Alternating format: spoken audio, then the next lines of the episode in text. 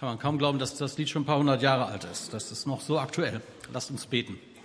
Vater im Himmel, wir wollen dir Danke sagen, dass wir heute Pfingsten feiern dürfen mit der ganzen Gemeinde, der weltweiten Gemeinde deiner Kinder in allen Ländern, mit all den Werken, mit all den Organisationen, die auch heute besondere Pfingstfestivals feiern. Und wir möchten mitfeiern und uns ganz neu ausrichten auf dich und dein Wort. Und darum bitten wir dich, komm du, Geist der Wahrheit, und Führe uns jetzt in deine Klarheit. Amen. Ich darf auch an dieser Stelle erstmal Guten Morgen sagen und euch ein frohes und gesegnetes Pfingstfest wünschen. Dankeschön. Irgendwie Hals, aber das, bin im Moment noch nicht ich. O komm, du Geist der Wahrheit. Ich könnte auch so beginnen, äh, Happy Birthday.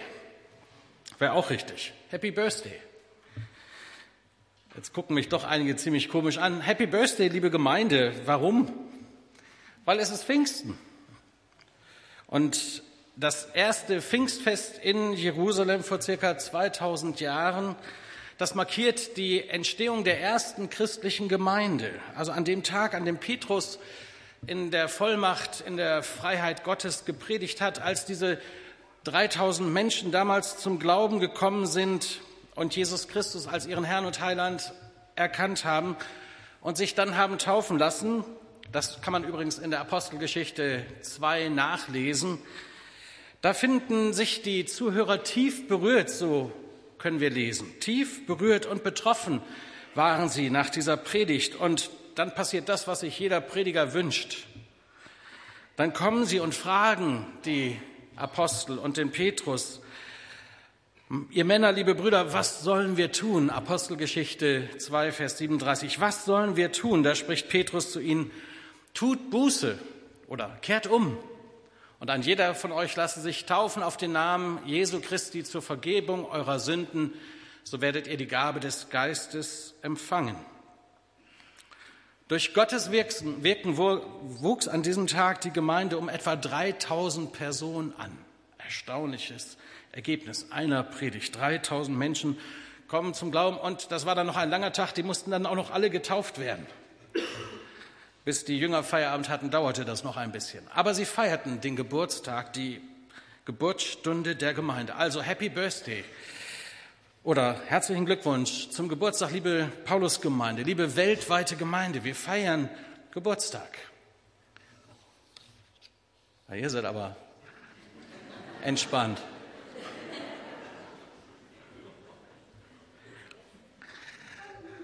Ja, ja, sowas in der Richtung, genau. Ein bisschen Begeisterung, wenigstens zu Pfingsten, ja.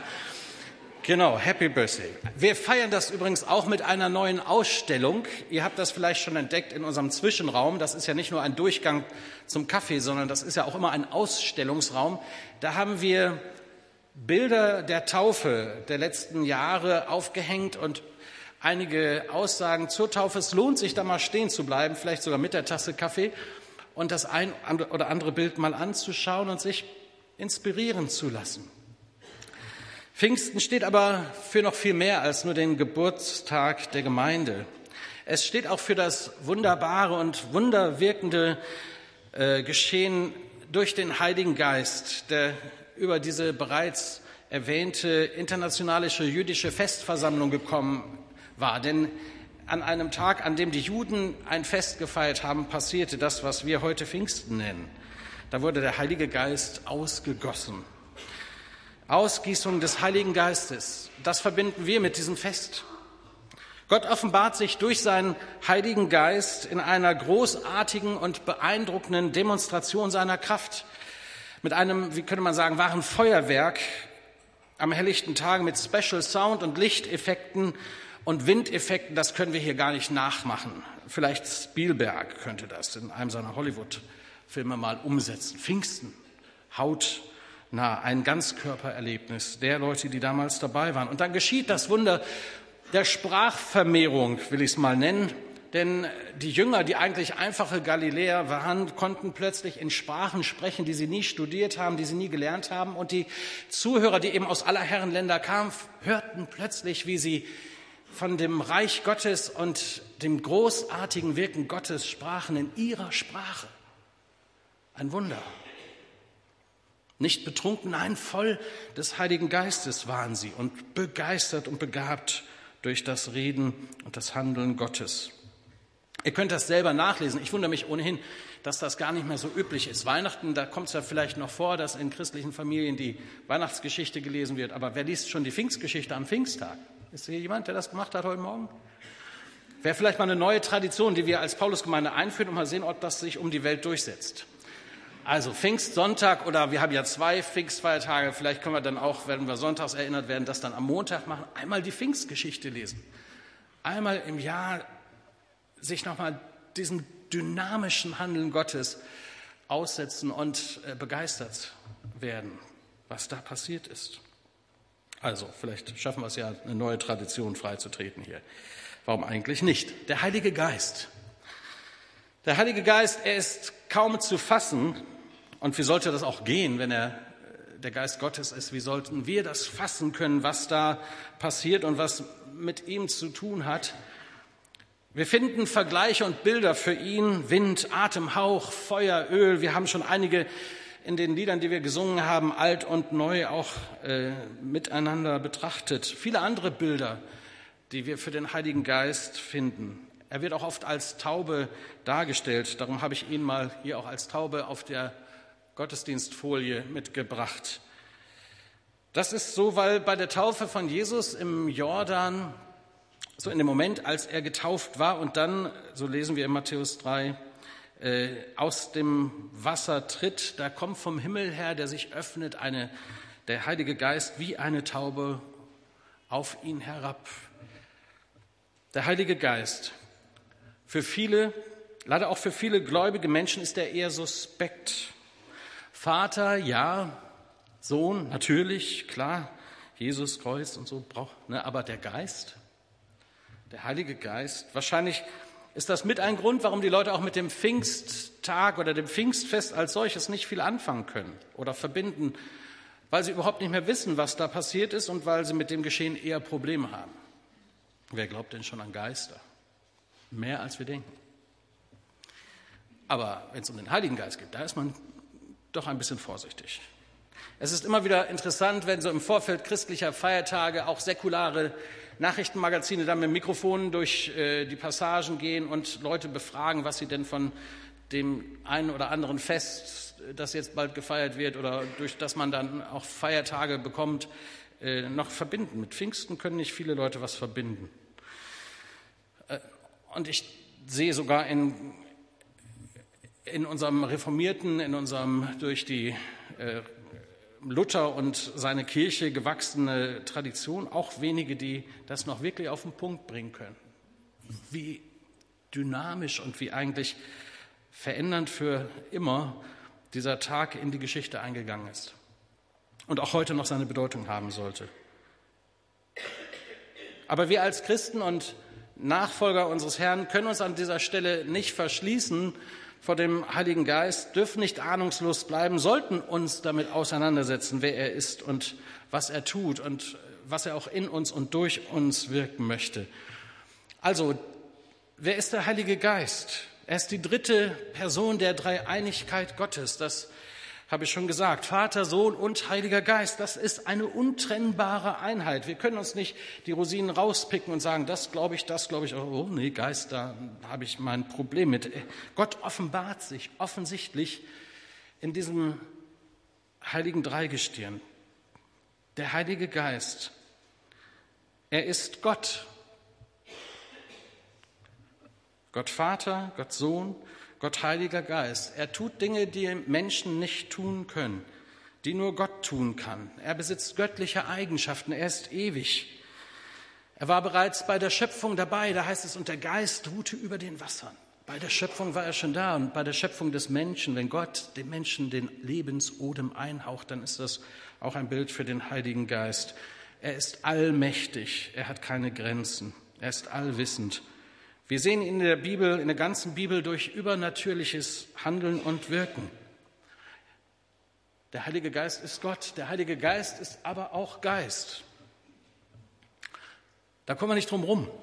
Und das hat nichts mit Gespenst oder mit Spuk zu tun, sondern mit einer Realität, die gerne verdrängt wird, dass es nämlich neben der sichtbaren Welt, in der wir leben, eine unsichtbare Welt gibt, die genauso real ist, eine Dimension, die ab und zu sogar wir erfassen können, aber nicht wirklich begreifen. Die unsichtbare Welt, von der Jesus gepredigt, mit der Jesus konfrontiert wurde, auch mit der bösen, unsichtbaren Welt, mit der dämonischen Welt, mit dem Himmelstaat Gottes, den Engeln und Herrscharen, aber auch mit den Dämonen und den unsichtbaren Mächten des Teufels. Es gibt diese unsichtbare Welt und Jesus hat daran geglaubt, die Apostel haben daran geglaubt und dass es einen Heiligen Geist gibt, ist ein weiteres Indiz dafür, dass wir uns dem nicht verschließen können und also auch nicht aus unserem Wahrnehmen und Betrachten einfach ausblenden können, weil wir Probleme mit sowas haben. Die Bibel lehrt das sehr deutlich. Er ist Geist. Und das ist gut so. Er ist Person. Der Heilige Geist ist Person.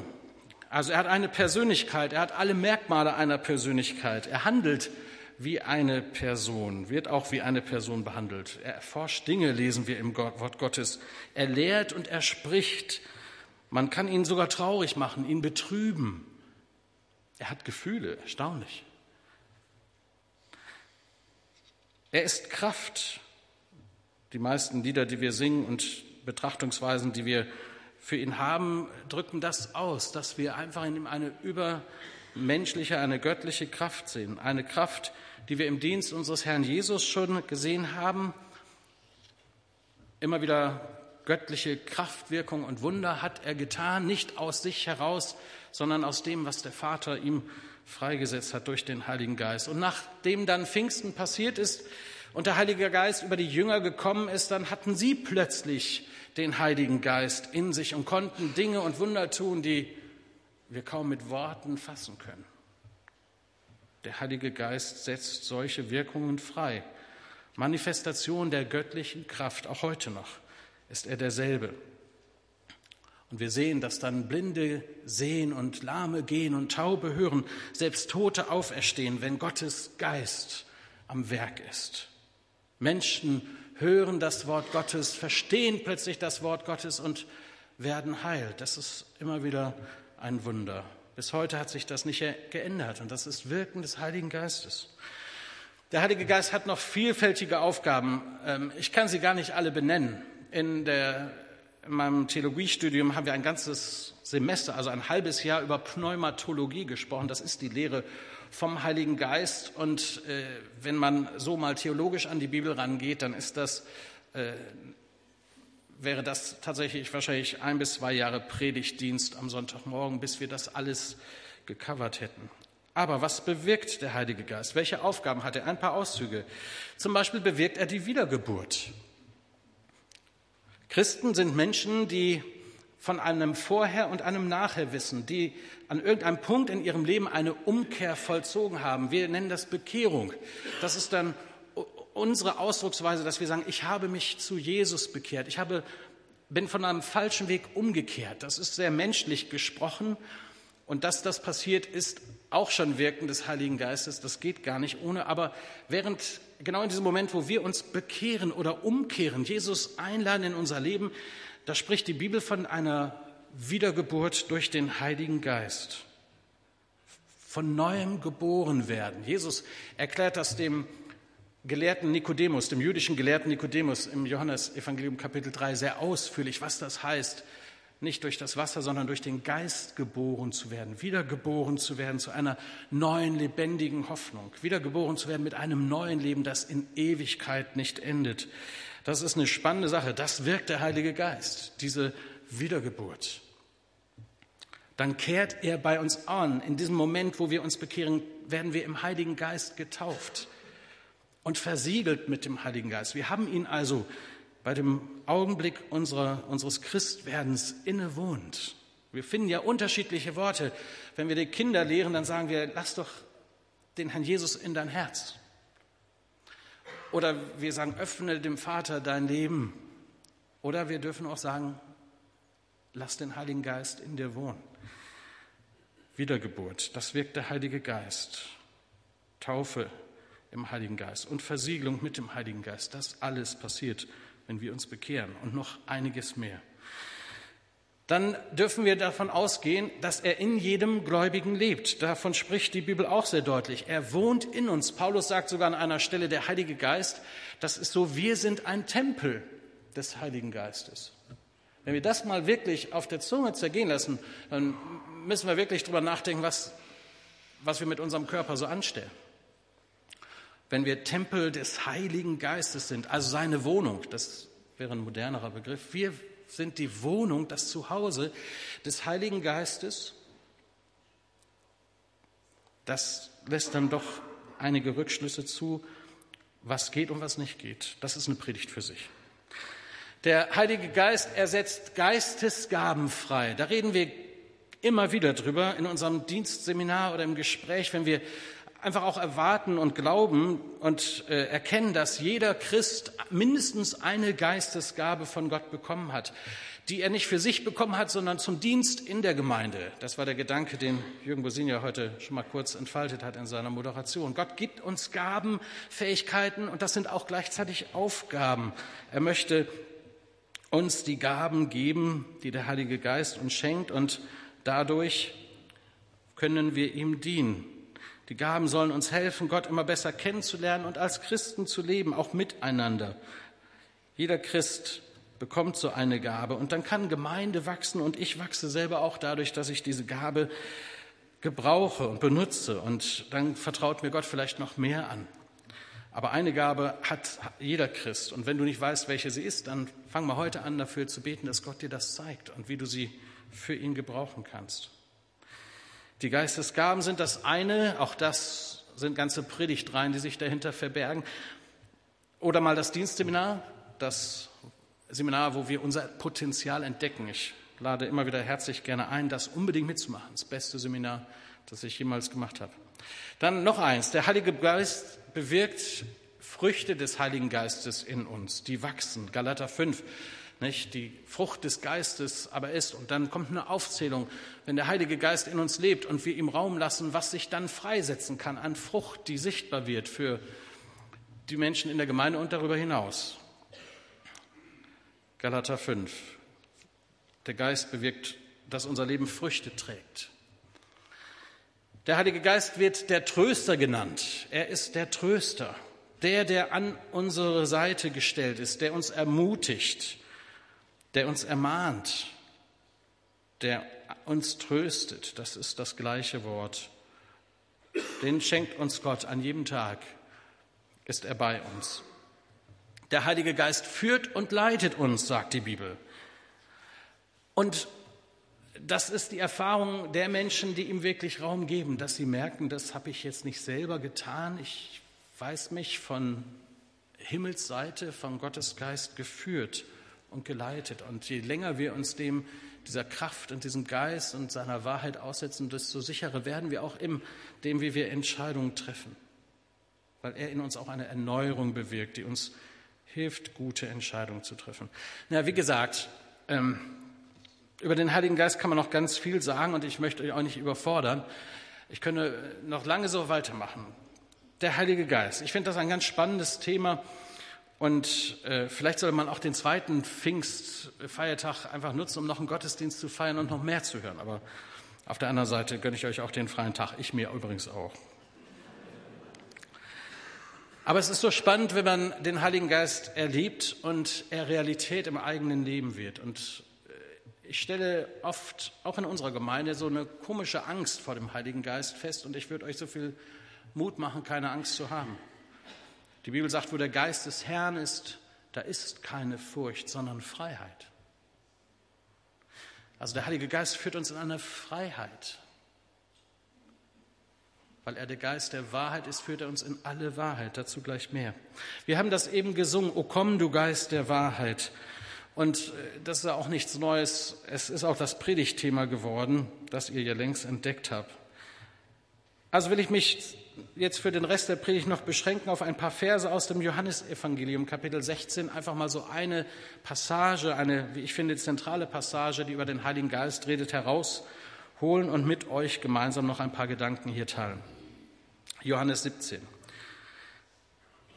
Johannes 16, Vers 7 bis 13, so sollte das heißen.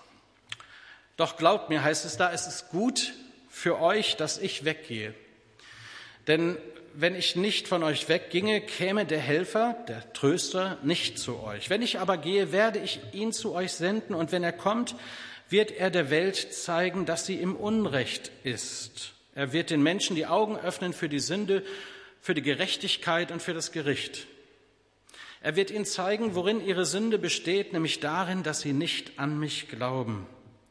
Er wird ihnen zeigen, worin sich Gottes Gerechtigkeit erweist, darin, dass ich zum Vater gehe, wenn ich euch verlasse und ihr mich nicht mehr seht. Und was dann das Gericht betrifft, wird er ihnen zeigen, dass der Herrscher dieser Welt verurteilt ist. Ich hätte euch noch viel zu sagen, aber ihr werdet jetzt überfordert. Doch wenn der Helfer, der Tröster kommt, der Geist der Wahrheit, er wird euch zum vollen Verständnis der Wahrheit führen. Luther sagt, in alle Wahrheit leiten. Denn was er sagen wird, wird nicht aus sich selbst heraus gesagt, sondern er wird das sagen, was er hört, und er wird euch die zukünftigen Dinge verkündigen. Soweit einmal an dieser Stelle.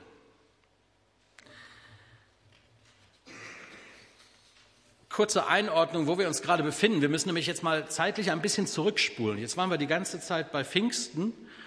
Jetzt müssen wir zurückspulen und äh, hören, in welchem Zusammenhang Jesus diese Worte sagt zu seinen Jüngern. Er, er ist äh, mit seinem engsten Jüngerkreis zusammen.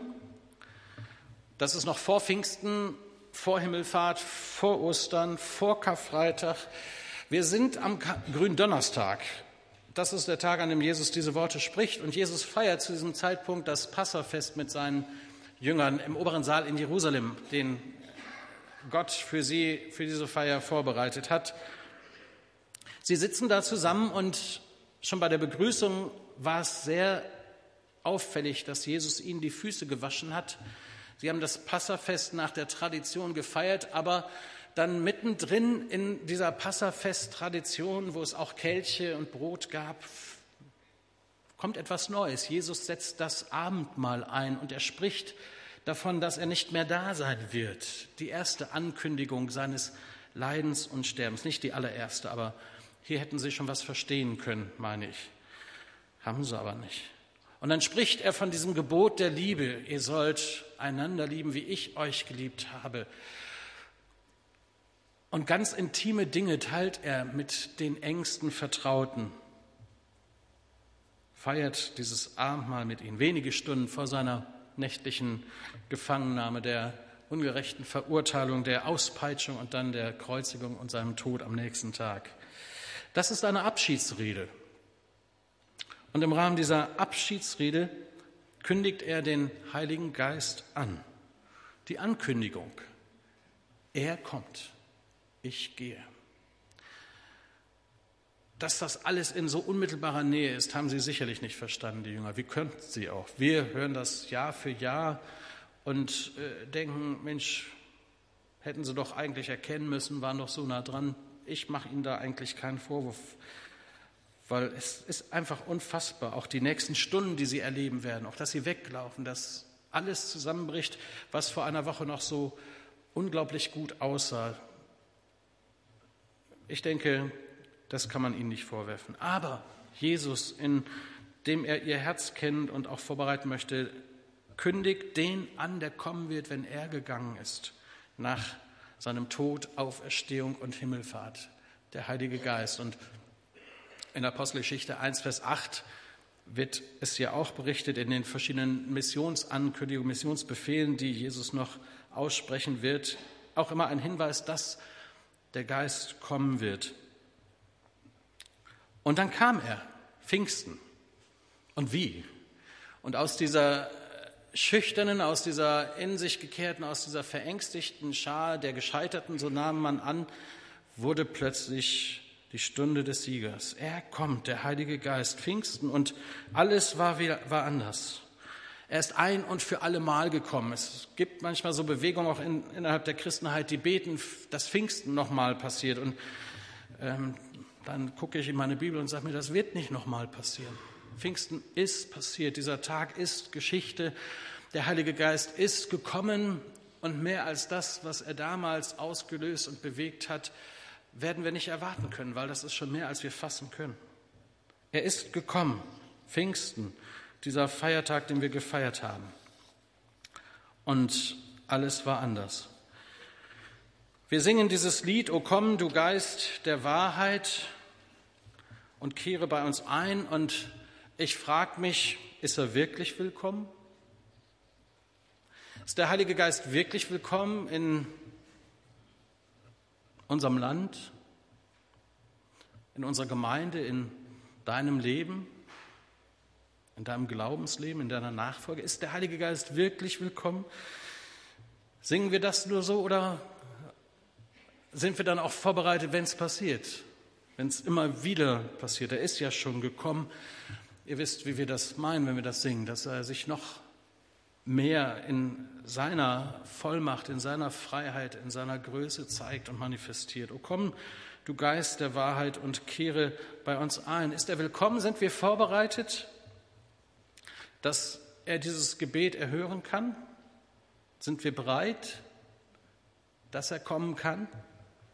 Denn wenn er kommt, oder sagen wir es mal so, bevor er kommen kann, kann es ziemlich peinlich werden. Dann geht es nämlich an unser Eingemachtes.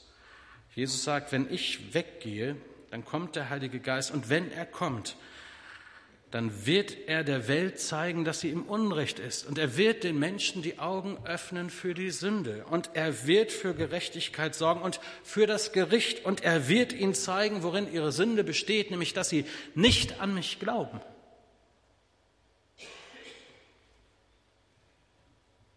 Heiliger Geist, komm. Will ich das wirklich? Dass er mich von meiner Sünde überführt? Bin ich bereit dafür?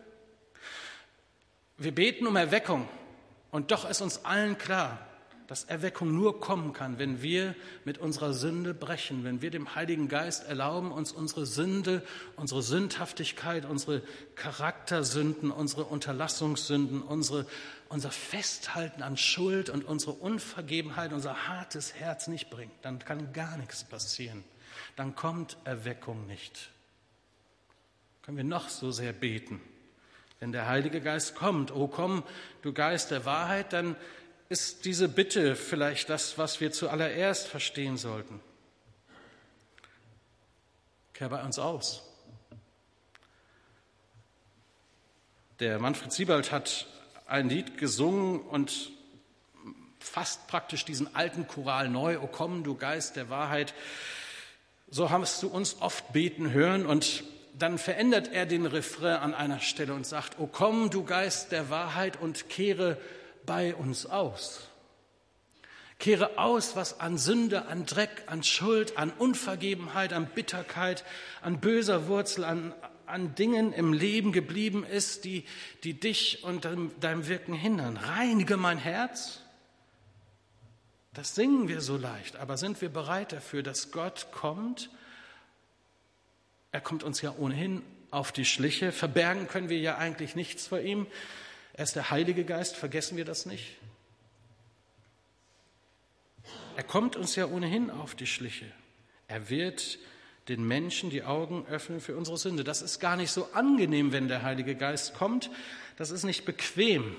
Das macht uns eher unruhig als ruhig. Ich denke auch manchmal äh, wenn wir so beten, ach, schöne Gottesdienste zu feiern oder uns wohlzufühlen, dann denke ich manchmal, vielleicht hat der Heilige Geist ja ein ganz anderes Programm, nämlich dass er uns unruhig machen will über unsere Schuld, über dem, was jeder Einzelne von uns weiß, was nicht stimmt in unserem Leben.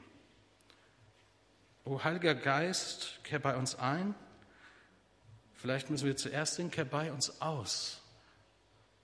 Müssen wir zuallererst Sünde bekennen sie ans Kreuz und das Kreuz bringen. Erweckung kann nur kommen, wenn wir zuerst auskehren. Das ist auch erweckungsgeschichtlich immer so gewesen.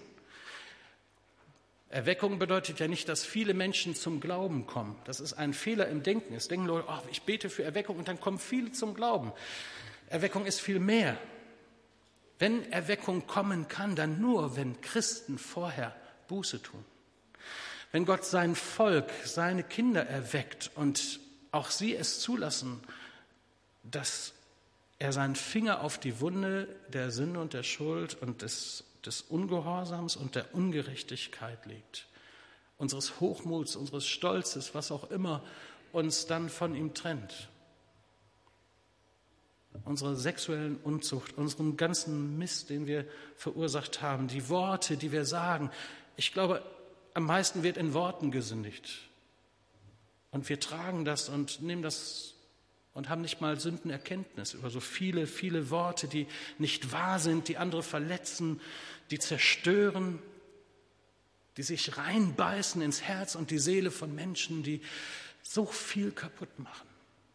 So viel Lüge, auch unter Christen, auch in Gemeinden, in der Begegnung von Kirchen. So viel Unwahrhaftigkeit, so viel Neid in Gemeinden böses Reden, böses Denken. Wie viele Menschen sind schon in unseren Gedanken gestorben? Wie viele andere Autofahrer habe ich schon umgemäht? Und dann kommt der Heilige Geist und sagt, jetzt hast du wieder Arschloch gesagt. Und dann frage ich mich, wo kommt das eigentlich her, wenn ich in meinem Auto sitze, dass ich so aggressiv werde? Weil mich keiner sieht? Weil ich mein eigener Herr bin und alle anderen mir im Wege sind? Vielleicht ist das Autofahren nicht dein Problem. Aber es gibt andere Felder, wo du genau weißt, das passt nicht. Und ich frage dich, wann darf der Heilige Geist kommen und auskehren? Reine machen. Frühjahrsputz? Nein, nicht nur Frühjahrsputz. Wirklich ausputzen. Ich kenne schmerzhaft Momente, in denen der Heilige Geist mich selbst bei frommen Dingen durch ganz unfromme Motive überführt hat, von ganz unfrommen Motiven überführt hat. Da habe ich Dinge gemacht, die waren gut, aber meine Motive waren völlig egoistisch, hatten gar nichts mit Dienst und Liebe zu tun, waren selbstsüchtig. Da ging es um meinen eigenen Stolz, um meinen eigenen Ruf. Selbst gelogen habe ich, damit mein eigener Ruf aufrechterhalten blieb. Und das geht uns doch irgendwie alle an. O Heiliger Geist, kehr bei uns aus. Das sollten wir zuerst singen, bevor wir singen, Herr, erfülle mich. Er kann nicht seinen Geist und seine Fülle in dreckige Gefäße schicken. Das machen wir doch auch nicht. Wir schicken doch, wenn einer eine Flasche als Aschenbecher benutzt hat, dann kippen wir doch da nicht guten Wein rein und trinken fröhlich. Das würden wir nicht machen. Kennt ihr so, früher hat man Flaschen benutzt, um ich komme aus einer Raucherfamilie. Ich selber habe zwar nie eine Zigarette geraucht, das war mir schon immer so eklig, aber wie viele Flaschen mit ungefähr Hunderten von Zigaretten. Ja, und da, da kippst du dann einen Chardonnay rein und sagst Prost? Ach, Chardonnay trinkt man auch nicht aus der Flasche, okay. Aber ihr wisst, was ich meine. Aber wenn wir dann beten, Heiliger Geist, erfülle mich und gebrauche mich, dann, dann wundern wir uns, dass er nicht kommt und dass die Erfüllung ausbleibt, wenn es unser Herz noch durch Sünde und Schuld, durch Ungerechtigkeit einfach verdreckt ist? Wir können doch Gott nichts vormachen, er blickt doch durch. Und das ist für mich eigentlich etwas ganz Befreiendes. Gott blickt durch, ich muss ihm gar nichts vormachen. Ich, ich muss keine fromme Maske aufrechterhalten, um ihn irgendwie bei Laune zu halten. Er blickt durch mitten in mein Herz, das oft so dreckig ist, und er sagt, komm, ich Dafür bin ich doch gestorben. Wieso kannst du nicht vergeben? Ich habe dir doch so viel vergeben, so viel Unvergebenheit in Gemeinde, so viel Neid und Lug und Trug, das uns hindert, dieses Erlebnis, jetzt nenne ich es doch mal, dieses Pfingsten neu zu erleben, dass er uns erfüllt und befreit und dann in einer Weise vielleicht auch Menschen zum Glauben kommen. Wir können so viel beten für diese Menschen. Gott hat ein großes Herz für diese Menschen, dass sie doch zum Glauben kommen, zur Erkenntnis der Wahrheit. Aber wenn unser Leben nicht glaubwürdig gelebt ist vor Gott, dann sollten wir erstmal aufhören zu beten und bitten, Gott, hilf mir, dass ich mir selbst auf die Schliche komme und dir aufhöre, etwas vorzumachen. Kehr bei mir aus. Das sollte unser erstes Gebet sein. Und dann kann Erweckung und Erfüllung kommen. Reinige mein Herz, ja. Mach es rein wie Gold. Im Psalm 51 betet es David nach seiner, seinem Sündenfall, nach seinem Ehebruch, nach dem Mord, der passiert ist und sagt, schicke mir Gott ein neues Herz und gib mir einen neuen Geist. Er hat das zugelassen in diesem Gebet. Und ich glaube, Gott erwartet nichts weniger als auch von uns dieses Gebet. Wenn der Heilige Geist kommt, so sagt Jesus, dann wird genau das passieren. Er wird euch zeigen, worin die Sünde besteht, nämlich dass sie nicht an mich glauben. Und dann hat er uns viel zu sagen über das, was das Gericht ausmacht. Da kann ich heute nicht mehr drauf eingehen. Und das, was in Zukunft kommen wird, ja, er kommt wieder. Auch das wird von vielen Christen völlig ausgeblendet. Das wir auf einen Tag hinleben, an dem Jesus sagt, ich komme wieder und dann halte ich Gericht. Ich frage mich, ob wir da wirklich auch taub sind für das, was Gottes Geist eigentlich lehren möchte, dass unser Leben jetzt und hier jeder Tag zählt, dass wir nicht spielen können, sondern dass es darum geht, tatsächlich heilig zu sein, wie er heilig ist, dass der Heilige Geist in uns immer mehr schafft, dass wir für Gott abgesondert, das meint nämlich heilig, Heilige sind, die in dieser Welt den Unterschied machen. Doch wenn er kommt, der Geist der Wahrheit, wird er euch zum vollen Verständnis der Wahrheit führen. Und an anderer Stelle schreibt dann Johannes, und die Wahrheit macht euch frei. Das Ziel ist Freiheit. Ich war mal auf einem Kongress von jungen Leuten. Plötzlich schrie der Prediger, ich hatte es eigentlich vor hier zu tun, aber ich will niemanden erschrecken, schrie er plötzlich Freiheit. Ganz laut. Ich hatte Gänsehaut, Tränen. Und dann standen ganz viele junge Leute aus. Er hatte vorher von Gebundenheiten gesprochen, durch Sünde, durch Pornografie, durch Schuld, durch Unvergebenheit und viele Dinge, die uns binden, die uns auch geißeln, die unser geistliches Leben zu Krepierern, Rohrkrepierer machen. Und dann rief er ganz laut, Freiheit. Das ist Gottes Wunsch, dass wir frei sind, wenn der Geist kommt.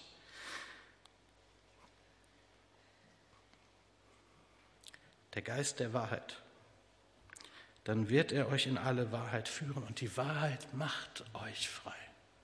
Das ist Gottes Ziel mit uns frei von dem Denken, was könnten andere denken, frei von Sünde und Schuld, frei von irgendwelchen Formen, die ich einhalte, Freiheit in ein echtes Leben, in eine Beziehung, in ein Dasein, in deine Berufung, Freisetzung in deine Berufung, die Gott für dich hat.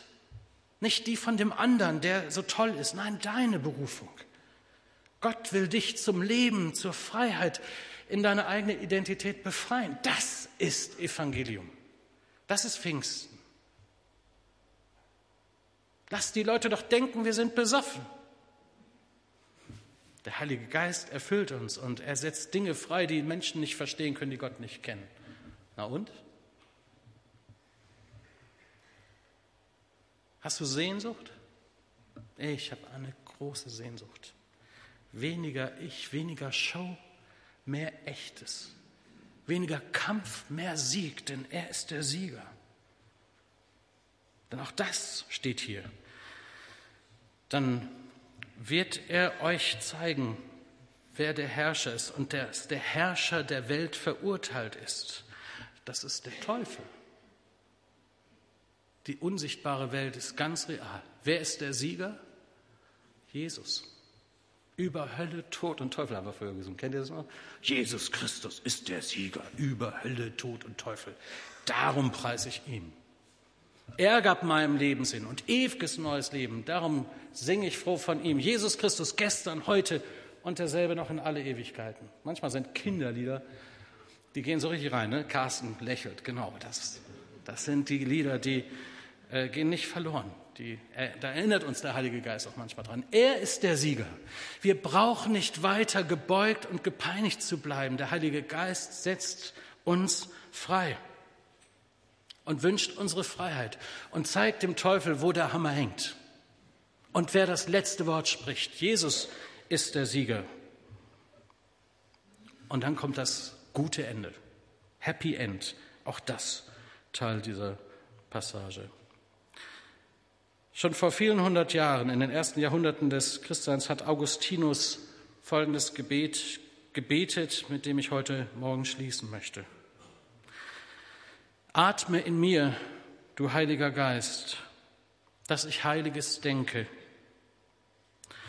Treibe mich, du Heiliger Geist, dass ich Heiliges tue. Locke mich, du Heiliger Geist, dass ich Heiliges liebe. Stärke mich, du Heiliger Geist, dass ich Heiliges hüte. Und hüte mich, du Heiliger Geist, dass ich es nimmer verliere. Amen.